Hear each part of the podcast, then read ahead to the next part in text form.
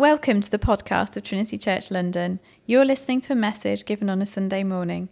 If you'd like to know more about us and the life of the church, please visit trinity church london dot com. Who here knows the poem Invictus? Stick your hand up. Yes, Anna does, because you know the film, don't you, Anna? Good, a few people know. Let me read you a couple of lines. It's written by a guy called William Henley in eighteen seventy-five, when he'd been gone through various sickness. You'll probably recognise the lines. Out of the night that covers me, black as the pit from pole to pole, I thank whatever gods may be for my unconquerable soul. And it ends, it matters not how straight the gate, how charged with punishments the scroll. I am the master of my fate. I am the captain of my soul. It's a very famous poem, particularly because Nelson Mandela, in those twenty plus years in prison, used to say it to himself, I think, virtually every day. It is a stirring poem. It is a beautifully written poem. The only problem is it is fundamentally false. It is a lie. It is an arrogant, God, God-rejecting, life-destroying lie, as James points out for us clearly today. We are not masters of our fate. We are not captains of our souls. We are created beings. We are, in fact, as the Bible says, either slaves and servants to sin or to righteousness. And yet our world is so full of this belief that we are in control, and it causes so much grief. Which is why James is so strong and so sharp in this passage. He starts off with, now listen. It's a very strong call. It's, it's wake up, read this, think about this. And he says, you don't even know what will happen tomorrow, do you? You don't even know what will happen tomorrow. What is your life? Is it a great drama, an adventure, a, an achievement of something special? No. It's just a mist that appears for a little while and then vanishes. Challenging stuff, eh? Cuts right into how we see ourselves and how our whole society works. And he ends up by saying, all boasting like this isn't just unhelpful, isn't just wrong, it's evil. Why is it evil? Because it's about pride. It's about arrogance. James, through the whole of this book, is highlighting what, what does it mean to live for Jesus? What does it mean in practice? What does it mean about our decisions, about wisdom? What does it mean about our care for the poor? What does it mean about the words we choose to use? What does it mean about our purpose in life and how we live our lives? He's very practical. And this, again, is a passage that goes to the root of issues. It goes to the root of our pride and independence.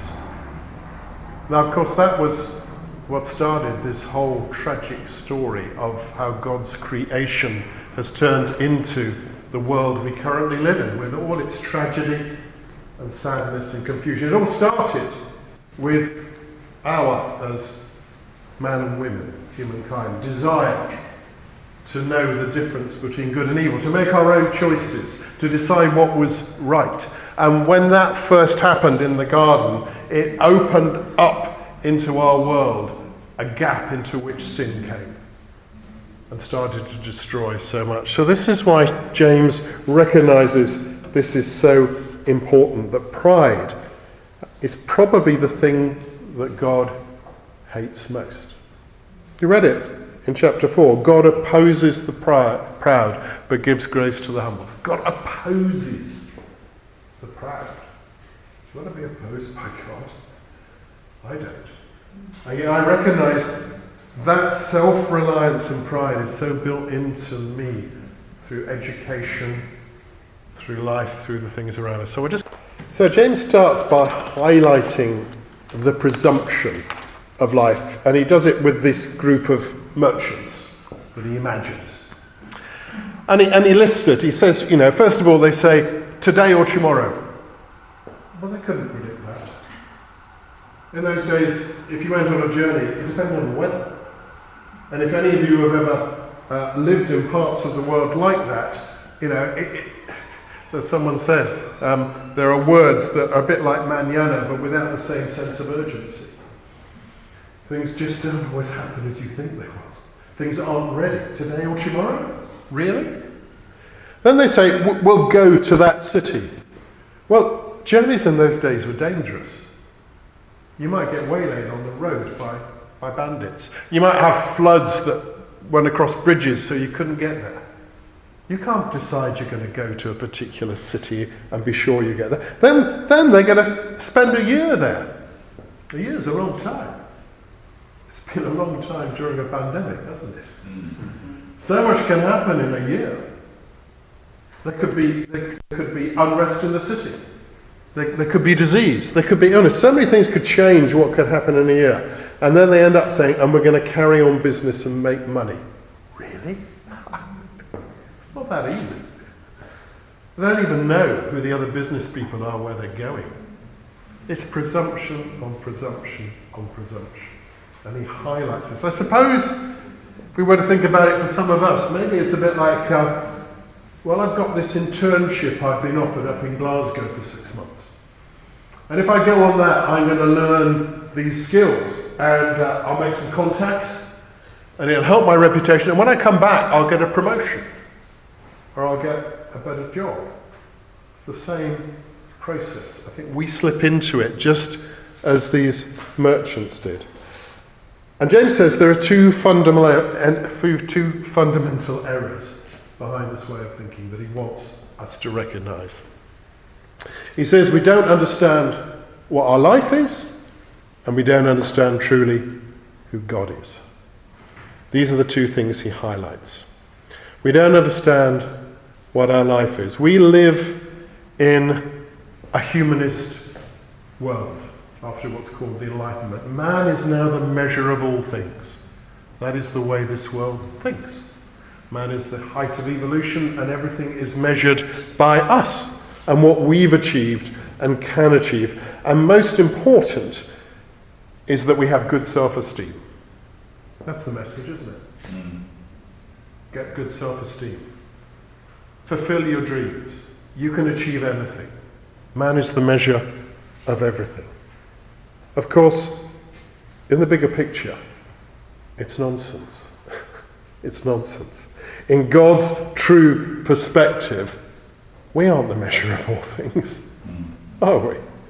Our life here on earth is like a mist. You know, a cold morning, you walk out of the house and you breathe and you get that little mist for a moment and then it goes. Our life is like a mist. Life here on earth, it's, it's short. In the light of eternity, our life is pretty short, isn't it? When you recognise we're going to live forever. Those of us that have met Jesus and had him change our life and give us a new life. This life is, is short. It's fragile. Just one incident, one accident, one sudden illness, and tonight you or I could be standing before the throne. It can happen just like that. Our life is fragile. It's insubstantial. I don't think many of us will be remembered, if any of us, a hundred years after we've died. Might be a reference in a book somewhere. But our life is insubstantial. And most importantly, it's not really in our control. We, we, we knew this a year ago, didn't we?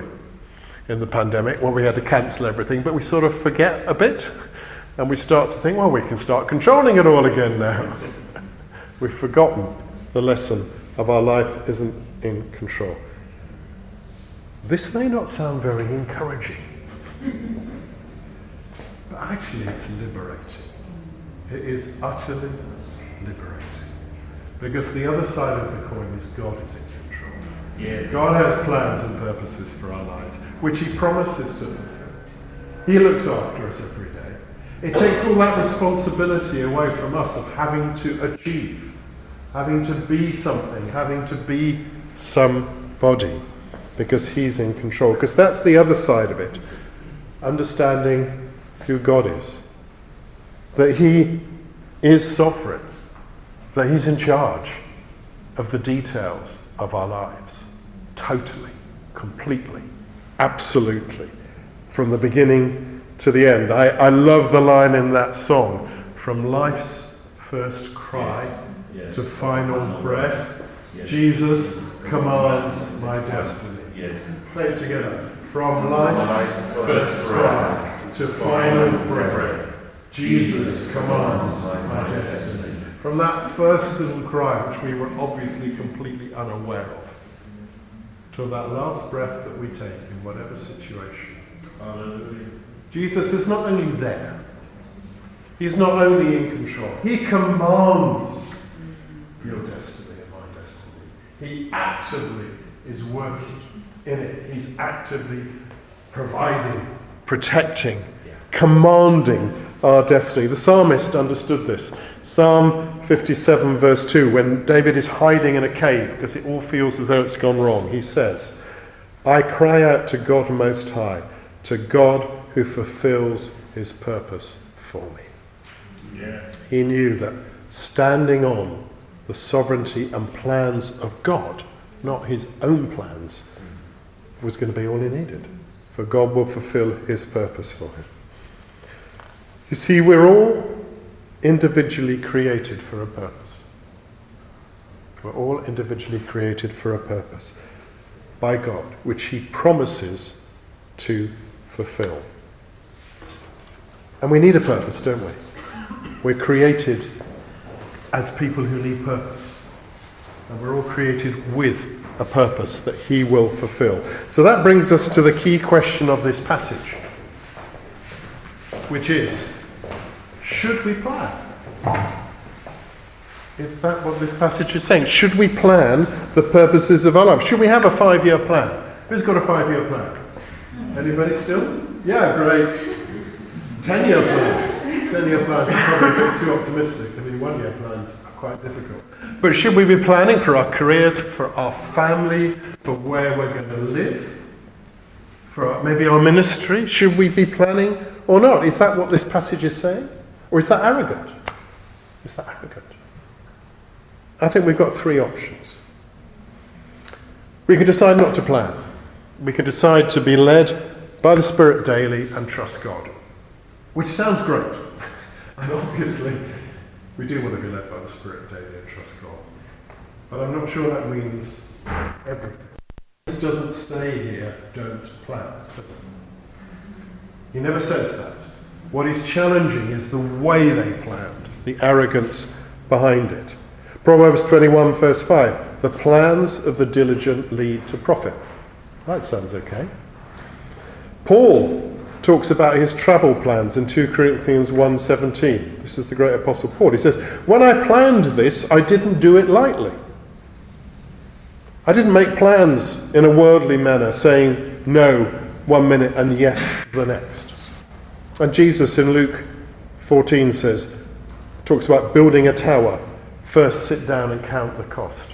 So it sounds as though it's not that planning is wrong, it's the way we plan that might be the issue. Secondly, we might do this. And I've done this, and I suspect most of us do this. We might make our plans and ask God to bless them. You know, this is what I really want to do, and I'm praying really hard, God, that it will happen. It's, it's actually my plan, but I'm asking God to bless it. In fact, even this passage where it says we should say God willing, I don't know whether you've been in a church like this, but there are churches that used to put D V, which is the Latin for God willing, after all their notices. You know, we'll meet on Tuesday for the prayer meeting, God willing. But actually it just became an empty ritual. I mean, the plan had already been made. So it's not about asking God to bless our plans, because this may come as a shock, but he's not there to fulfill our plans. We're there to fulfill his. Yeah. Okay. He's not there to fulfill our plans. We're there to fulfill his plans for us. So that's just another form of arrogance. But there's that third option, which we want to look at today, which is, how do you make faithful, God-honouring, fruitful plans? How do you end up living that lovely phrase, a life well lived. You heard that? I remember it was said about Prince Philip when he died a year ago. That was a life well lived. That's what I want to be said about my life.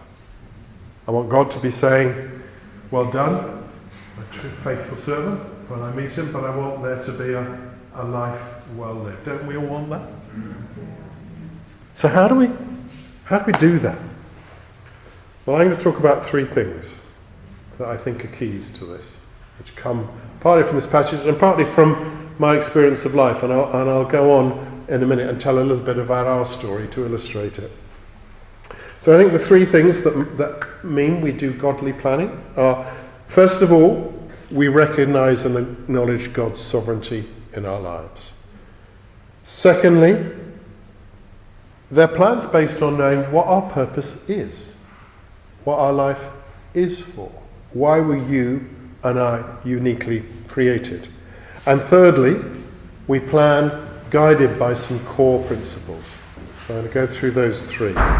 So firstly, recognising God's sovereignty. Let's make him the forefront of our planning. Let's plan with prayer and worship. Let's plan with open hands and heads bowed. It's an attitude. It's a way to plan, to do it, recognising and acknowledging him.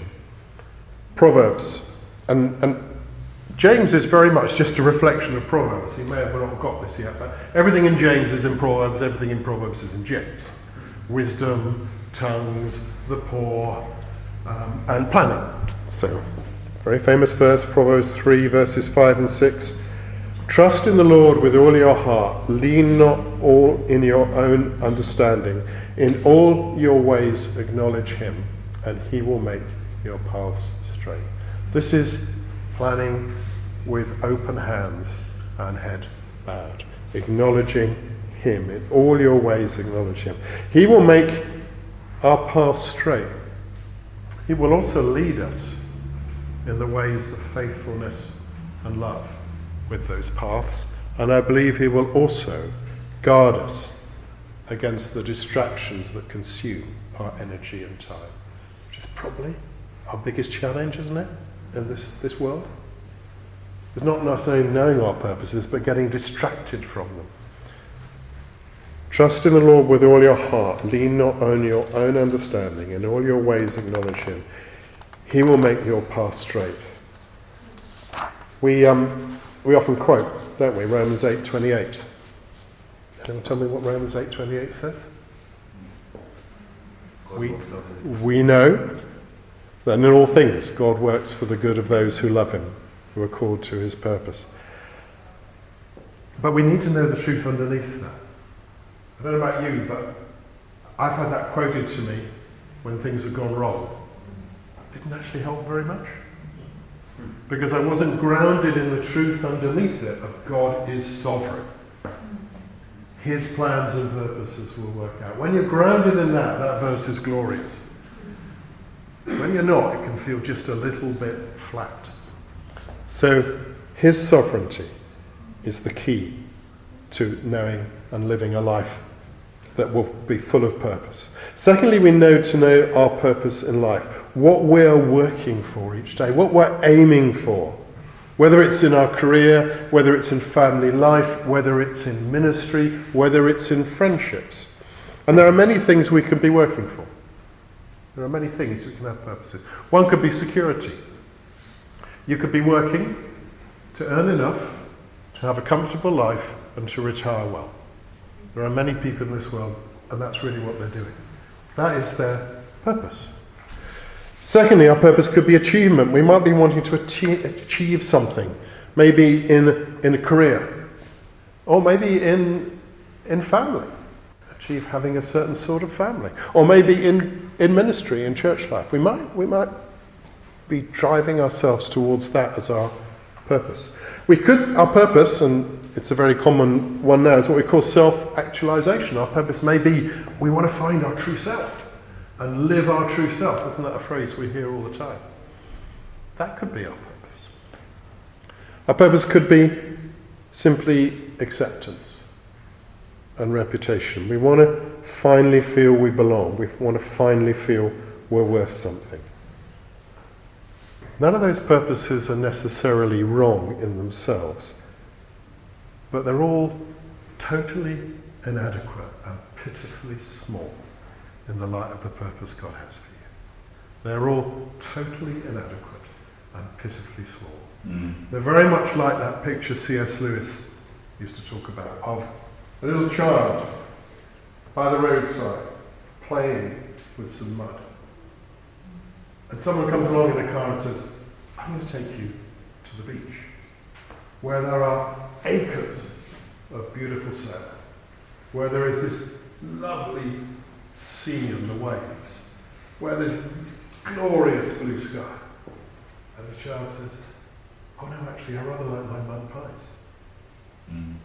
We can do that by setting those sort of things as our purpose and goal in life. And the other thing about them, actually, is at some point, I pretty well guarantee they'll all fail. At some point, the relationship will go wrong. At some point, you'll be made redundant in the job. At some point, the people who you want to accept you will not do so. They all fail. And if that happens, obviously we feel devastated, but also we we doubt God. Because we said to God, well, how could this happen? Wasn't this your plan for my life? Well, it wasn't. It wasn't. But if we really have got hold of God's plan and purpose for life, if those things happen to us, they're tough. But we'll be okay, because we're living for something bigger. You see, the point is, we can't choose our purpose. We can't choose our purpose, because God's already chosen it. What we have to do is discover it. We can't choose our purpose. God created us for a purpose. What we have to do is discover that purpose. I think it's a process. I think about myself, I think you get a glimpse of it at an early age in terms of the things we enjoy. I think there are prophetic words sometimes, aren't there, it, which come in part. They're not wholly accurate, but they again give you a glimpse of maybe what your purpose is. I think as we go on and we talk to people, they, they give us feedback. That's what we should do for each other. We should be helping each other find the purpose God has created for us. Whenever you give encouragement or something, or say when someone's something, well, you're helping build that. You see, we all have a fundamental purpose, and that is to glorify God and enjoy Him forever. That is underneath everything. That's got to be first. And that expresses itself in loving God and loving people. But then we all have a unique flavour, I think is the way to put it, to that purpose. Our flavour may be we're an encourager. We strengthen people, particularly when they're going through challenge. Our flavour may be that we are a father or a mother who draws out from people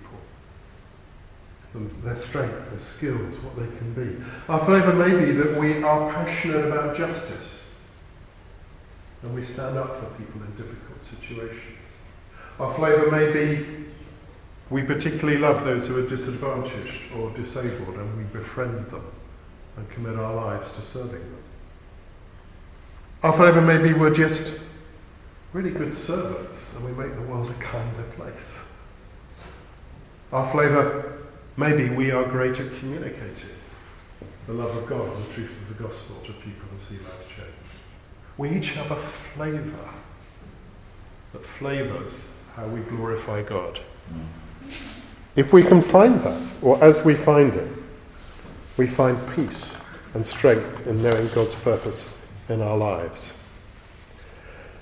And then thirdly, I think I find it helpful to have some principles to navigate by for the practical decisions. And these are just mine.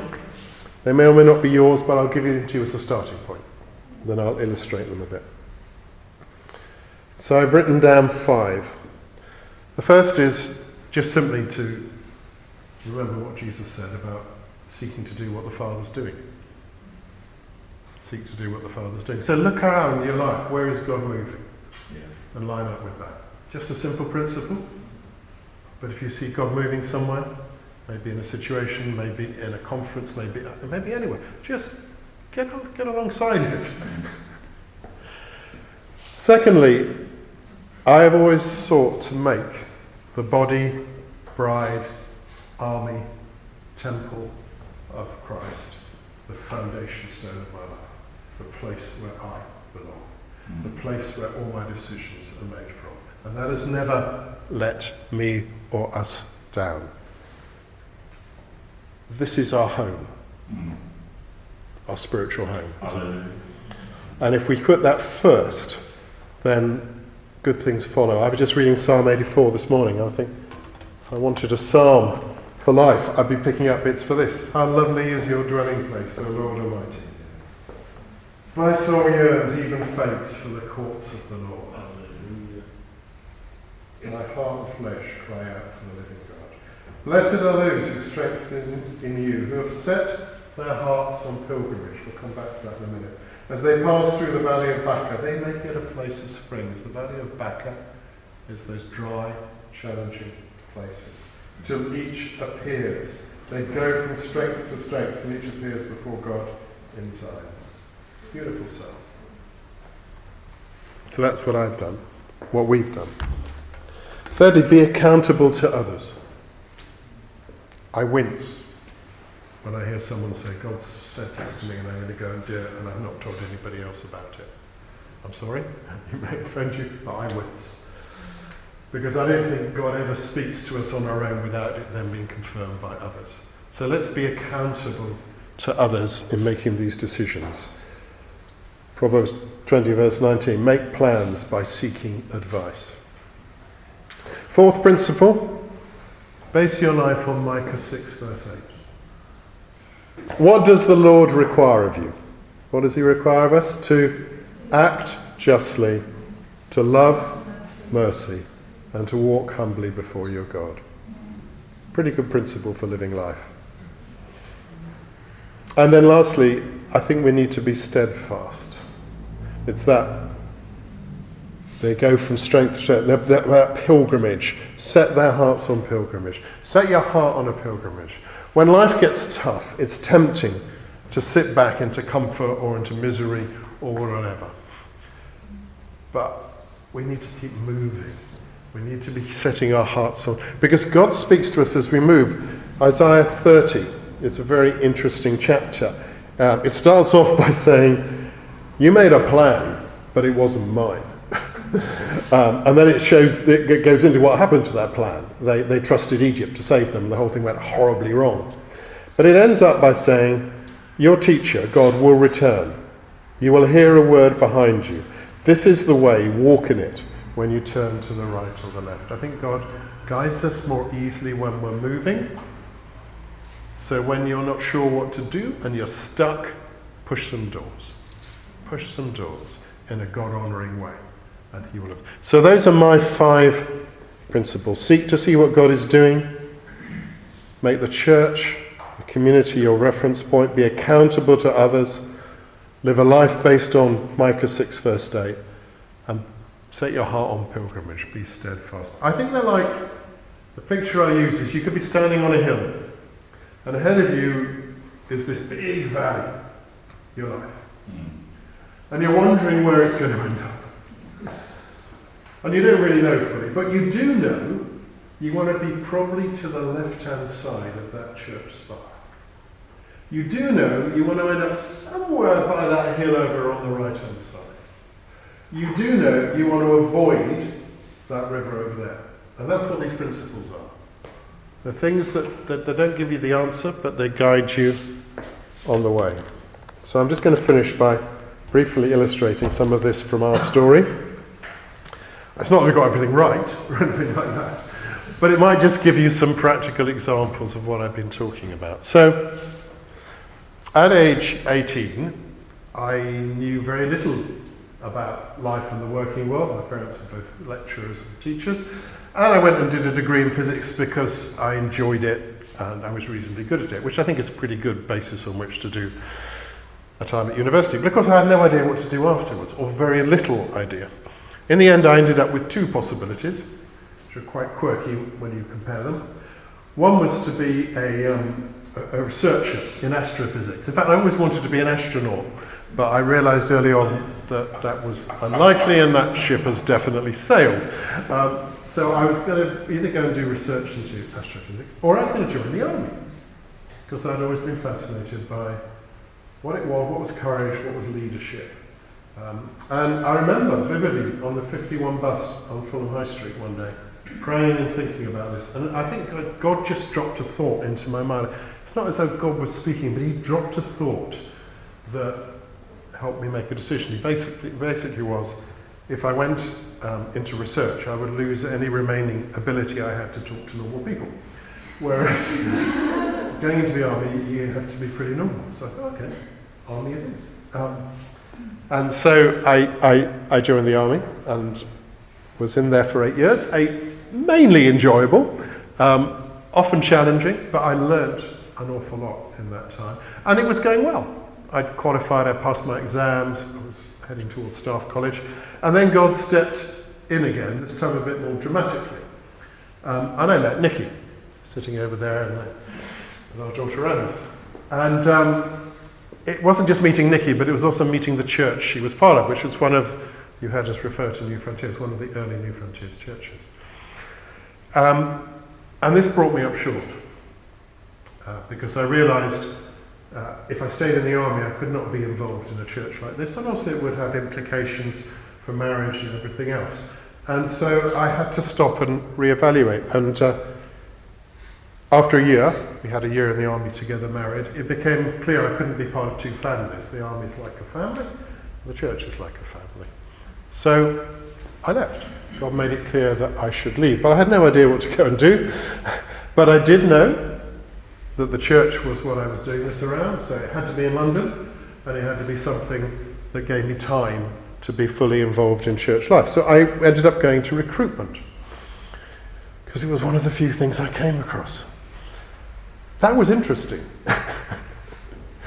as other people here will say. It's quite challenging, but I learnt a lot from it about about how to relate to people, how to be businesslike. Um, it didn't feel it was going anywhere, but it did enable me to be involved in church life. And then I think God opened a door uh, to move to a client, to move into becoming H R, being an H R manager at an investment bank. So suddenly this felt like a career again. So I left the army career, put that behind me, and now I had another career. And, and it was going well, until we got taken over uh, one dark night in, in a deal in Scandinavia, and we made everyone else redundant, made ourselves redundant. That didn't feel too bad, because I, I hadn't put all my hope in that career. It was challenging, but it wasn't, it wasn't too bad. And we went through a period of time where I did consultancy, and, and there were opportunities that worked well for getting involved in church life. I had more time, and there were financial challenges in terms that we didn't have very much to live on. But God always delivered. The most amazing story was we were moving to help a church plant, and uh, we needed to sell our house and buy another one. And uh, we need to get a bigger mortgage as well. So I had to go to this building society and say, I've got no job, um, I want to buy another house and I want a bigger mortgage. I don't think you could do it now, but in those days the branch manager said, well, come and have a conversation. So I went and had a conversation, and he said, yes. So we moved, and we bought a bigger house without a job. And God continued to provide, sometimes through tough times and challenging times, but he, tinu- he continued to provide, and we continue to be putting that church first. Through utterly random conversations, I think God often does it this way, mm. I ended up moving into the field of career coaching. Uh, they were just two people I hardly knew in a lunch, and slowly I started to build a career working with lawyers and career coaching, which is what I've ended up doing for the next thirty years. And that blossomed into starting a business that was enjoyable, again most of the time, fruitful, and which I learned a lot um, and, and, and grew and developed through. A couple of things happened during these times as well. We felt stirred to go and plant a church in a nearby town. We got as far as actually selling our house. We hadn't, were just waiting to exchange. We'd almost bought one. We were just waiting to exchange. And then there was a, a meeting with various other people and leaders, at which the whole idea was suddenly said, no, you're not going to do that. Mm. That was tough. Incredibly helpful, because of course that's what happened. What was clear then, doing the church part, a few days later, was not clear. So sometimes God steps in like that. And there was also a point in all of this story, without going into detail, where it felt as though it all fell apart. Where work felt as though it was going nowhere and failing and had no purpose. And where church, even though I was in a position of leadership, felt as it was going nowhere and failing and I had no purpose. And I had to face this question of what is your life about? Um, I happen to be reading a book, What's Best Next, which I would recommend. And it, and it sewed into my heart that understanding that the thing we're here to do first is to love people. Love God and love others. Mm. Everything else is just an expression of that in a particular way. Yeah. So instead of measuring my day by what had I achieved, I started measuring it by, had I managed to love someone today? Mm.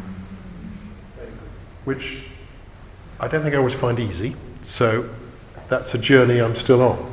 But I start to measure my life now as to whether it's been a good day by, did I have an opportunity to express love to people? So those are the various things that I've had. So I had five different careers in practice. Some of them didn't exist when I started. I could not have planned this, but they all combine into where I stand today. In God's grace, things I've learned in each of them have made each of them possible. Um, the work that I still do, the involvements I have in other churches and in New Frontiers is all a fruitfulness of those years. If I had said to that eighteen-year-old boy, trying to work out what to do, this is where it would end up, I would I would have been mind blown. And to have the most wonderful family, wife and family that I have, I, I, I would never have thought that was going to be possible.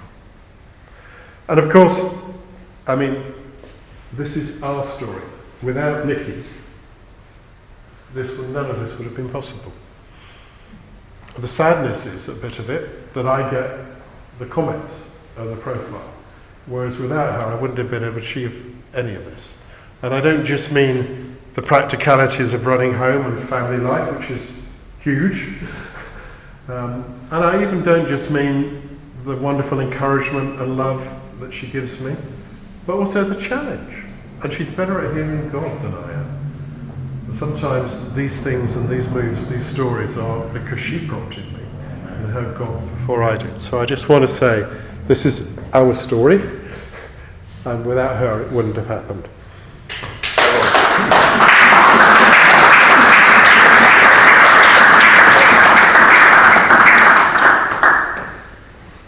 So James is putting up a mirror. All through the book, James keeps putting up this wretched mirror, as he says in chapter one, and says, look in it, and don't go away and do nothing. Look in it, see yourself, what God is saying, and go away and do something about it. So today's challenge is, and he ends this in the last verse, is anyone who knows the good he ought to do and does not do it sins. We need to find our purpose in life. We need to find what God has created and live it enthusiastically, peacefully, God empowered. What are you living your life for today? I just need to leave that with you. Only you can answer that.